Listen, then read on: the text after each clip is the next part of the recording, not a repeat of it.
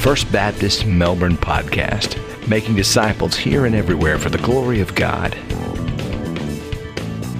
Have your Bibles, and I hope you do. You turn with me to Philippians chapter 1? And, uh, and while you're turning there, I, I wonder how much does it take for you to lose your joy? How much does it take for you to lose your joy? Uh, I, I, remember a time a, a, few years ago where I uh, certainly lost my joy. Uh, we were uh, on a family vacation. We were up in Atlanta, and we had some friends of ours who had, who had blessed us with some great uh, tickets for some great seats uh, to watch an Atlanta Braves game. It's my favorite team. We were taking our boys to the game. And uh, we stopped off uh, before the game at a place called the Varsity.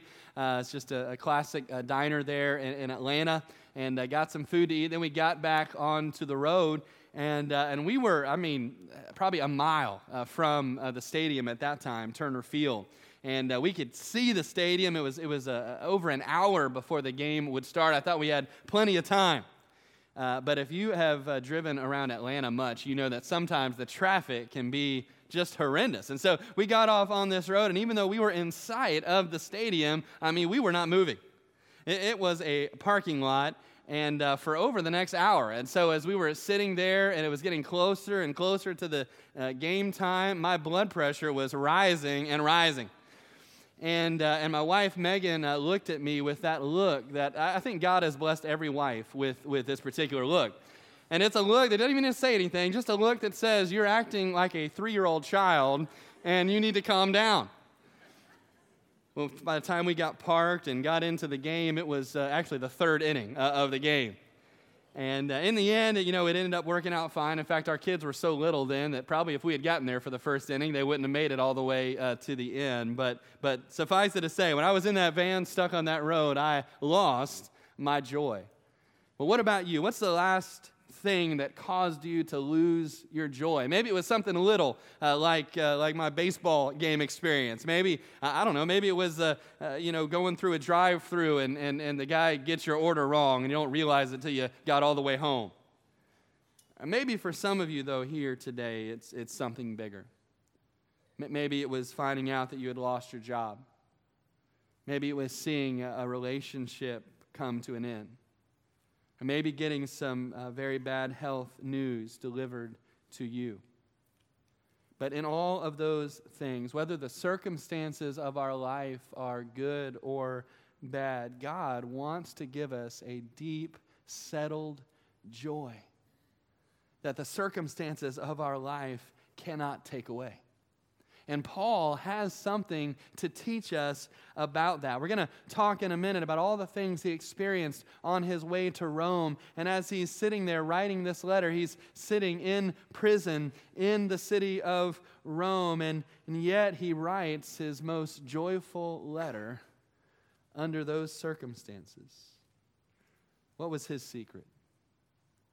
I believe today that Paul wants to share with us, that the Lord wants to share with us the secret to how we can have joy even in jail. Let's read God's word together. Philippians 1, starting in verse 12. Says, But I want you to know, brethren, that the things which happened to me have actually turned out for the furtherance of the gospel, so that it has become evident to the whole palace guard and to all the rest that my chains are in Christ.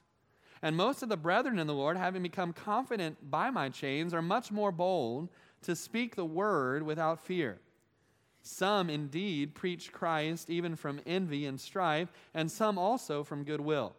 The former preach Christ from selfish ambition, not sincerely, supposing to add affliction to my chains, but the latter out of love, knowing that I am appointed for the defense of the gospel. What then? Only that in every way, whether in pretense or in truth, Christ is preached. And in this I rejoice. Yes, and will rejoice. Let's pray together. Uh, Father, we thank you for your word today. And as we take the next few minutes and as we think about your word and study your word together, Lord, would you teach us this secret?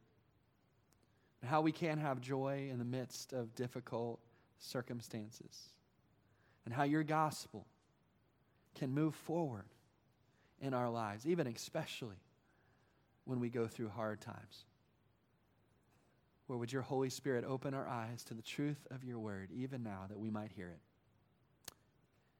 In Jesus' name, amen. In Paul's letter uh, to this church in the city of Philippi, this church that he helped to plant, uh, he has already warmly greeted them in verses 1 and 2. Uh, he has already shared with them in verses 3 through 11 that he prayed for them often, and he's even shared with them what he has been praying for them about. And when we come to verse 12, our text for today, we're really moving into the body of this letter. Uh, to what the Apostle Paul really wants to get across to the believers in this church that he loves so much. Now, he knows that these believers in Philippi were greatly concerned about him. They were concerned about his well being. And so he wants to write to them, he wants to put their mind at ease. And that's what he's seeking to do, even in the verses that we just read. But, but along the way, as Paul is telling him, them what he is doing and how he's doing, we, we get a window. Get a window into the way Paul was handling being in jail and everything else that was happening to him. And what you see as you read these verses is that amazingly, Paul was joyful, Paul was hopeful, Paul was positive and optimistic about what God was doing through this difficult situation. And, and Paul models for us, even living here as we are, 2,000 years after Paul walked the earth, he's, he models for us how to walk through difficult circumstances when we find ourselves in the middle of them. And maybe today you find yourself in the middle of a really tough circumstance. And as we study together and learn what God wants us to learn in this passage, we can find this secret of how to have joy even in jail. I, I want us to notice some things about Paul's perspective. Uh, I want us to see Paul's perspective in this text, first of all, on his chains. And secondly, Paul's perspective on his critics. And then finally, Paul's perspective on his Christ. But first off, let's consider this Paul's perspective on his chains. Paul starts out in verse 12 and he says, But I want you to know.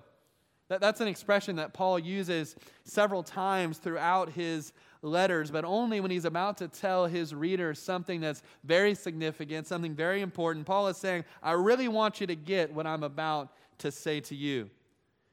And then he says this in the rest of verse 12 that the things which happened to me have actually turned out for the furtherance of the gospel. Now, what are the things that have happened to Paul?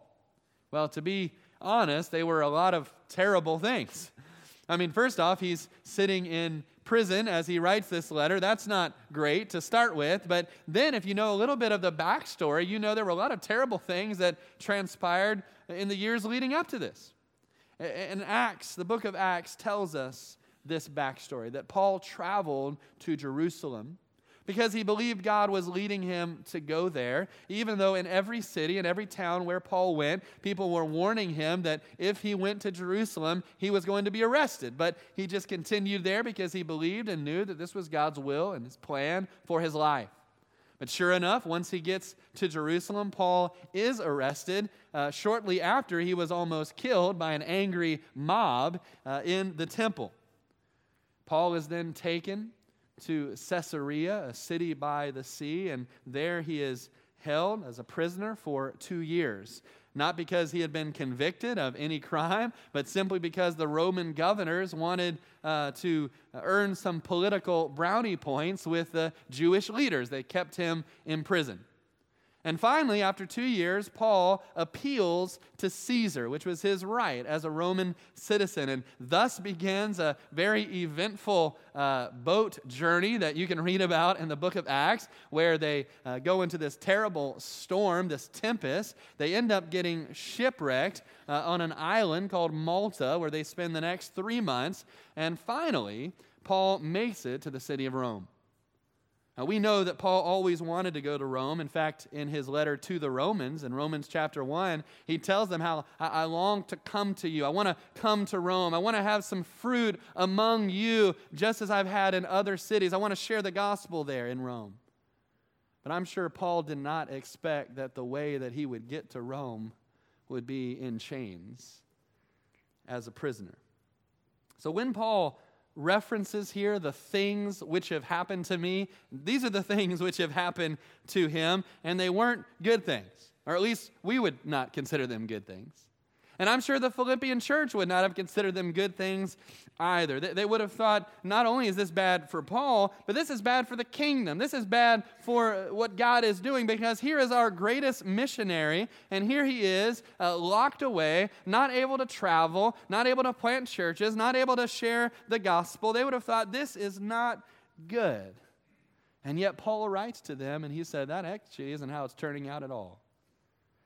In fact, God is sovereign. That's the implication of everything Paul is writing here. God is sovereign over the details of my life. God is sovereign over the details of our life even today. And so Paul says that actually the gospel is advancing more because of my imprisonment than it would have otherwise. Again, listen to the words of verse 12 the things which have happened to me have actually turned out for the furtherance of the gospel. The, the word furtherance there is, is a word that means progress.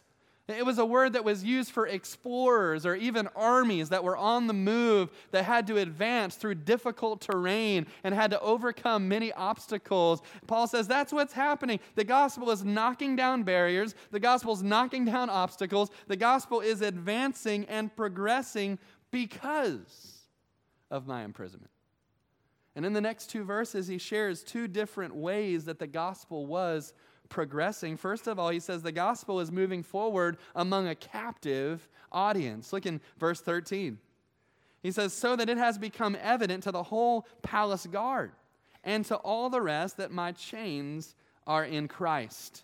Uh, that phrase, that the palace guard, is translated in the ESV as the imperial guard.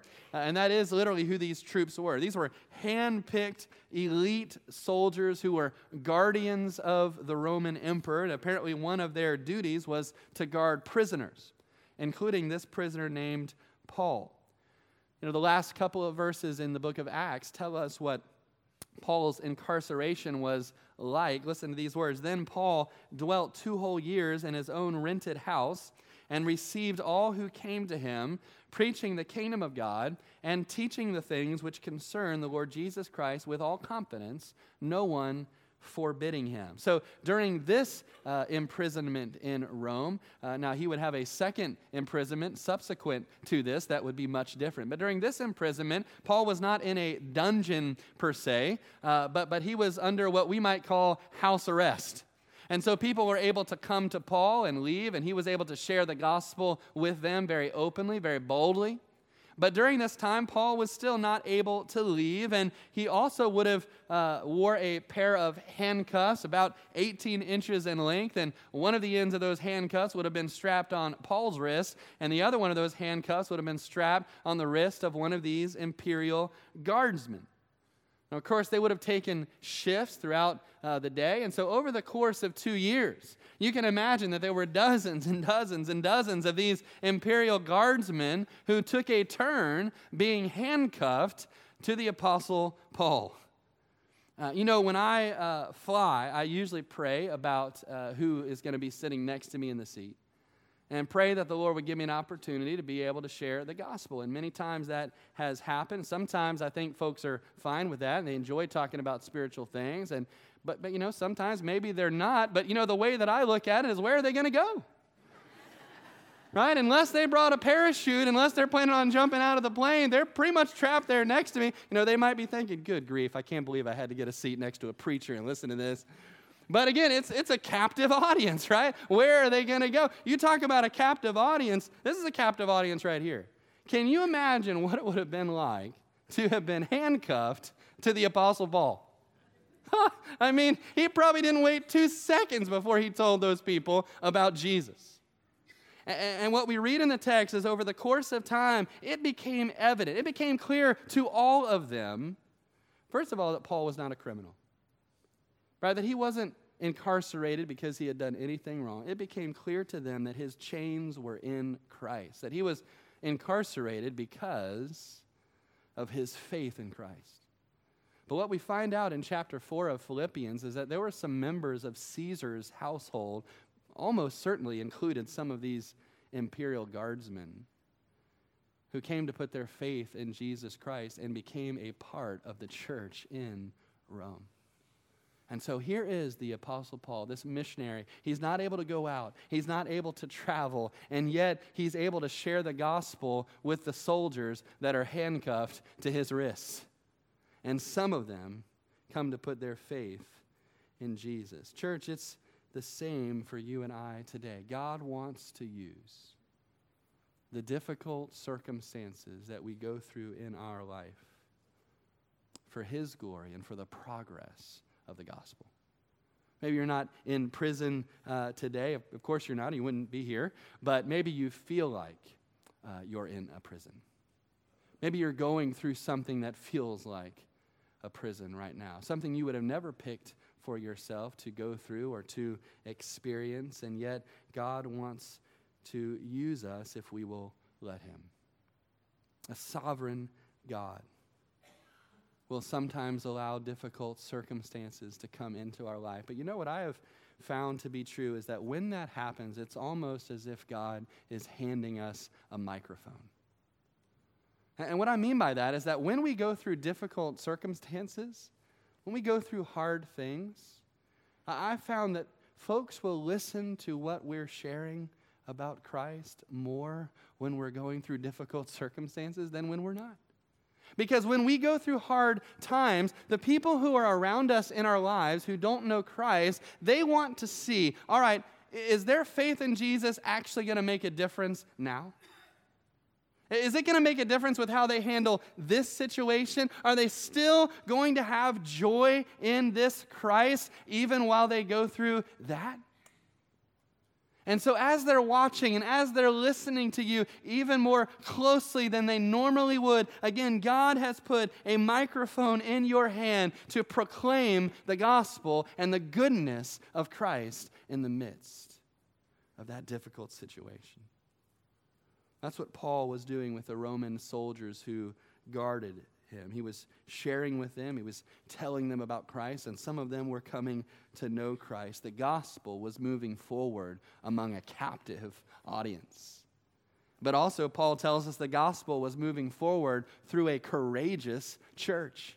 And you see that in verse 14. It says, And most of the brethren in the Lord, having become confident by my chains, are much more bold to speak the word without fear. So, Paul is speaking about the church, the believers who are in the city of Rome, and he's saying that now they're even more bold than they were before to tell people about Jesus because of my chains. Now, we don't know why exactly they became more bold because of what Paul was experiencing, but the implication is that they were able to observe the faithfulness of Paul in the midst of his imprisonment.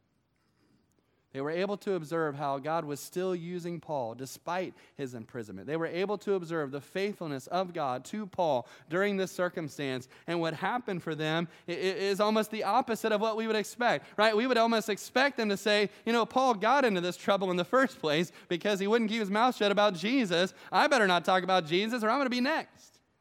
But instead, what happened was the exact opposite of that, right? They were emboldened by the faithfulness of Paul, by the faithfulness of God to Paul, and they actually, it says, became more bold. That the word means more daring to talk about Jesus. You know, we use the word daring usually to talk about people who do, you know, stunts, people who go bungee jumping, right? That's daring. People who climb mountains, right? Is daring. But, but I'll tell you what's daring. What's daring is to tell people about Jesus when people are getting imprisoned and killed for telling people about Jesus. And that's what the church in Rome was doing. And it says here that they were bold and they were without fear. They were fearless. And, and, so, just to kind of recap what God is doing here, right? We would have expected, you know, Paul, the greatest missionary alive, is in jail. He's not able to go out and plant churches. And so, the kingdom is not going to be able to advance with the speed that we would want to see it happen. And yet, the opposite is what's happening. Because Paul is incarcerated, he's able to share Christ with these soldiers that he probably would have had no access to otherwise. He's able to share Christ with people who come to his house and leave his house over the course of the next two years. And the church in Rome becomes more bold, more passionate, more fearless about telling people about Jesus. And so the gospel is going forward like never before. And so maybe when we go into difficult circumstances in our life, instead of just focusing and thinking about how those circumstances are, are, are, closing us in, maybe we need to think about how God is opening up doorways for the proclamation of the gospel. Maybe instead of throwing what we normally do, which is throwing a pity party and saying, God, why did you let this happen? How could you let this happen to me? Maybe instead of thinking that the enemy has won, that there's no way that God can use us now, let's remember that our sovereign God has placed us right where we are for such a time as this. He's allowed us to be in the very circumstances that we are in right now for a reason, and He wants to use us to make a difference. Friend, He might be right now putting a microphone in your hand so that you can announce more loudly and more clearly through the circumstances you're going through right now about the grace and the goodness of Christ than you have ever been able to do before. So this morning we can learn from Paul's perspective about his chains. He doesn't complain here. He doesn't wallow in self pity. He doesn't question God. He celebrates God's plan. He talks about how the gospel was moving forward through his chains. And so we can learn from Paul's perspective on his chains, but we can also learn from Paul's perspective on his critics. You know, sometimes the hardest things that we go through are not the physical things, not the illnesses, the, the sicknesses. Sometimes the hardest things we go through are when people, other people, say and do things that really hurt us. And verses 15 through 17 shows us that Paul was dealing with that. That was going on right at this moment when Paul writes his most joyful letter. Listen to what he writes here. Verse 15 Some indeed preach Christ even from envy and strife, and some also from goodwill. The former preached Christ from selfish ambition, not sincerely, supposing to add affliction to my chains. But the latter out of love, knowing that I am appointed for the defense of the gospel. So, Paul had just got done talking about how the believers in the city of Rome were more bold to go out and share the gospel. And many of them, in fact, verse 14 says, most of them were doing it with the right motives. They had the right heart, they loved God, they loved Paul. They agreed with Paul's message. Verse 17 says they knew that Paul had been appointed by God to defend the gospel. That's why he was in prison at that very moment for just being faithful to God. And I'm sure that group of people, that group of pro Paul people, encouraged him and, and built him up. But those weren't the only people in the city. Because what Paul tells us here is that there were some other people. There was another group of people that were running around Rome at this time who were preaching about Christ, but he says they were preaching about him out of envy and strife. Now, what does that mean? Well, it probably doesn't mean that they were preaching a heretical or a false gospel because this passage goes on to say that Paul rejoices, that he's glad that these people are out preaching about Christ. And we know from his other letters, particularly his letter to the Galatians, that if these people were out preaching a false gospel, if these people were getting the gospel wrong, uh, Paul would not have tolerated that in the slightest. And in Galatians in particular, he has some very strong words to say about those who would get the gospel wrong and those who would lead people astray. And we don't find any of that language here. And so that leads us to believe here that this group of people was not getting the gospel wrong. It wasn't that their message was wrong, it's that their motives were wrong. It says they were preaching out of envy and strife. And in other words, they were jealous. They were jealous of Paul. They were jealous of his ministry. They were jealous of his influence. They were jealous of his apostleship. And they were taking advantage of this opportunity while Paul was behind bars in order to gain a following for themselves. It says that they were doing what they were doing in verse 16 out of selfish ambition. It's exactly the words that Paul uses in chapter 2 of Philippians in verse 3 when he says, Let nothing be done through selfish ambition or conceit. Paul says nothing should be done through this type of selfish ambition, this ruthless, cutthroat desire to get ahead. And yet, that's the motivation for these people and why they were going out to preach the gospel. And verse 16 says this group of anti Paul preachers weren't sincere about what they were doing, that they had ulterior motives. And one of their ulterior motives, believe it or not, was to attack the Apostle Paul, to make life harder for him in prison. He said, supposing that they would add affliction to my chains. And we don't know for sure how they were trying to do that, but it's very possible that just like today, many times preachers will try to gain a following for themselves by putting other preachers down.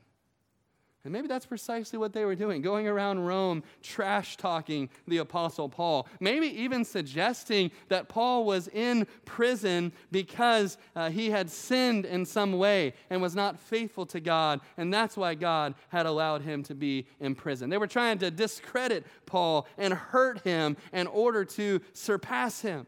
And I just want to ask you what would your natural response be to people who are doing that? Right? Put yourself in Paul's place.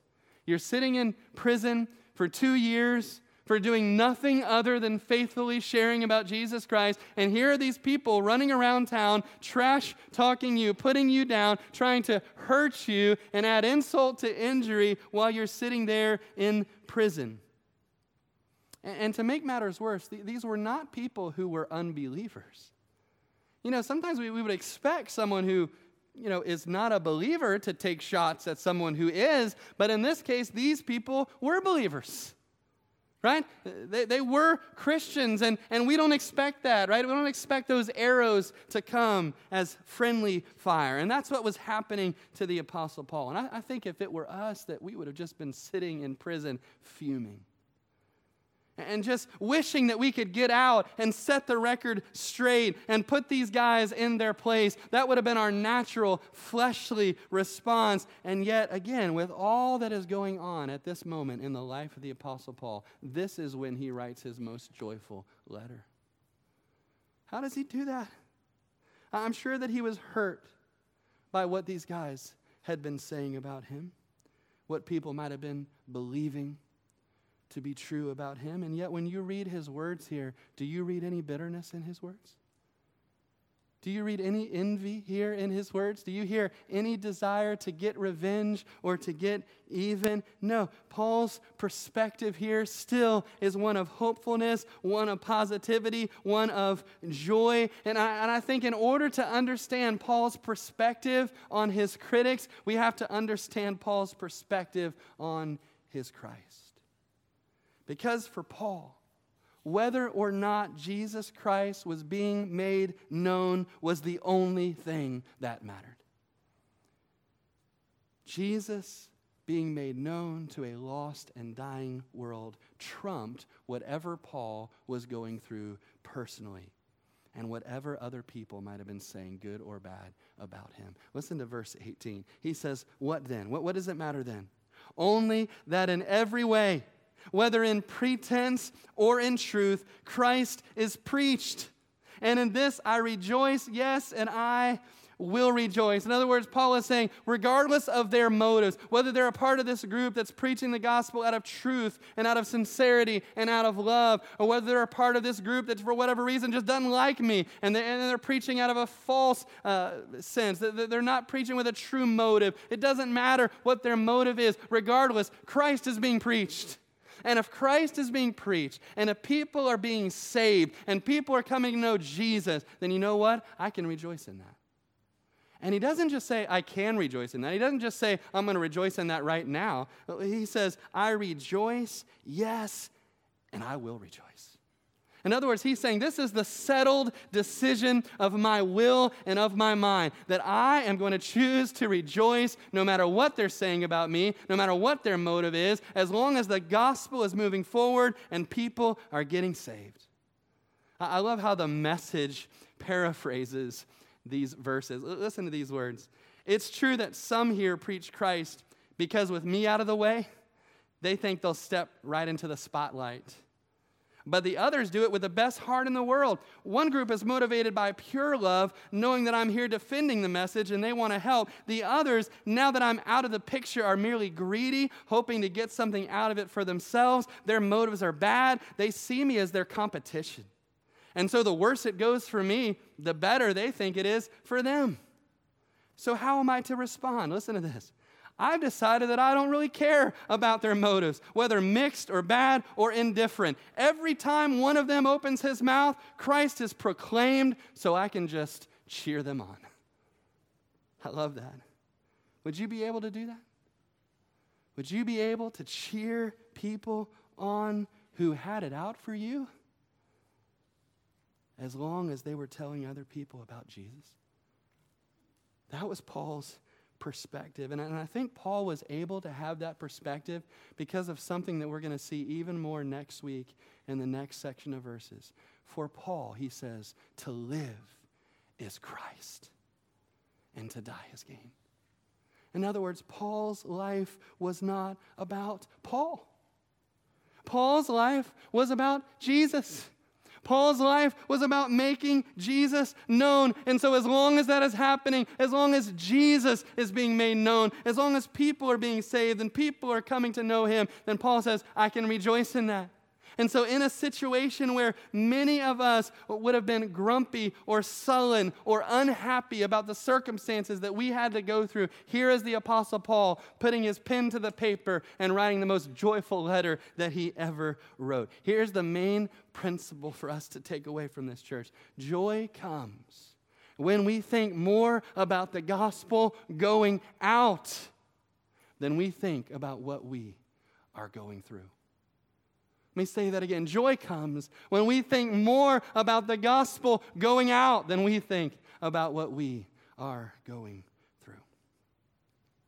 Those of you who have been here for a while know um, some parts of this story, but we have so many new folks um, at our church who have never heard uh, any of this, and so I just felt led to share this today. Um, just the story of when our son, uh, Silas, was born. I think we have a picture of him there when he was uh, a few months old. This was uh, nine years ago now. And, uh, but when he was born, the day he was born, we were living in North Carolina, and um, right away we could tell that things, it was not right. Uh, Megan was not able to hold him right after he was born. The uh, nurses and the doctors ended up just rushing him away very quickly to the NICU, the neonatal intensive care unit. Uh, when we uh, got there, um, Silas was inside of a little incubator. They had to turn him on his stomach in order for him to breathe. And what we came to learn was that he was born with a condition called Pierre Robin sequence, or PRS. It's something where a child is born with a very small chin, uh, a cleft palate, and a tongue that flops back over the airway. And so, because of combination of all those things, They're not able to breathe well unless they're laying on their stomach. They're not able to, to feed or, or any of that. And so it was just a very um, precarious situation. And so they told us very quickly they needed to transport Silas from the hospital where we were in Raleigh to a different hospital across town in Chapel Hill. And uh, that's, you know, one of the images that's kind of trapped in my mind is seeing Silas there inside of this plastic incubator all these wires and cords coming out. People in, uh, I believe it was orange suits, it looked like hazmat suits, as they're wheeling him away from me. When we got over to the hospital, we learned that what would most help him was a, a surgery on his jaw, uh, where they would go in and they would put uh, basically like little screwdrivers into his jaw. And every day after they were placed, we would turn the screwdrivers, and it would move his jaw out just a little bit at a time, a millimeter at a time. And over the course of three weeks, they would move his jaw out enough where he would be able to breathe and hopefully begin uh, eating well. and we'd be able to take him home. Uh, after that uh, surgery, which he had at only about a week old, uh, he was on an uh, uh, incubator, um, on a ventilator, excuse me, for the next five days. And that image of seeing him on that ventilator is one that I'll always remember as well.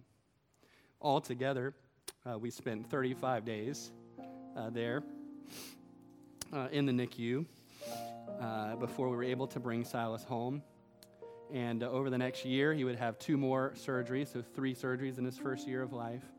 Uh, and then when our son Micah and Titus uh, was born, uh, they were born with the very same condition. So all the things that I'm describing to you, uh, we went through three times, uh, nine surgeries with our three children in the first year of their lives. You know, I don't know that when we went through all of that, that we always had the right perspective. I think there were some days that were better than others. But we do know, looking back on it now, that God had placed us there, even in the NICU in North Carolina and here in Orlando, um, to be able to minister to some other people who were dealing with far more serious conditions with their children than we were with ours. Uh, even after we've left the hospital, we've had the surgeon call us multiple times to be able to meet with other families who, whose children are born with cleft palates or born with uh, Pierre Robin to be able to encourage them speak into their lives. And we were also aware that during all of those experiences in North Carolina and here as well, that we were a part of, of, of churches filled with people who were observing and were watching how we would walk through that situation. And we pray that God would use it to be an encouragement. You know, since that time, we've been, able to watch other Christians who have gone through so much more. We've had friends who have lost their children. We've had friends who have lost their spouses. We've seen people, even in this church, with debilitating diseases, injuries. And we've seen how you've walked faithfully through that and how the gospel has gone forward. You know, when we go through hard times, we have a choice to make we can choose to be sullen. We can choose to complain. We can choose to blame God or to question God. Or we can choose by God's grace to count it all joy, my brothers, when you face trials of various kinds, knowing that the testing of your faith produces patience we can trust that God is using that in our own lives to make us more like Christ. And we can trust, as we've seen today in God's Word, that He can use those difficult circumstances to proclaim the gospel in a way that would not have been possible otherwise. As one person put it, the same God who is able to use David's sling and Moses' rod and Gideon's pitchers was able to use Paul's chains and He wants to use whatever it is that you're going through right now in your life. He wants to use it for His glory, and He wants to use it for the gospel. I want to ask you to bow your head with me for just a moment.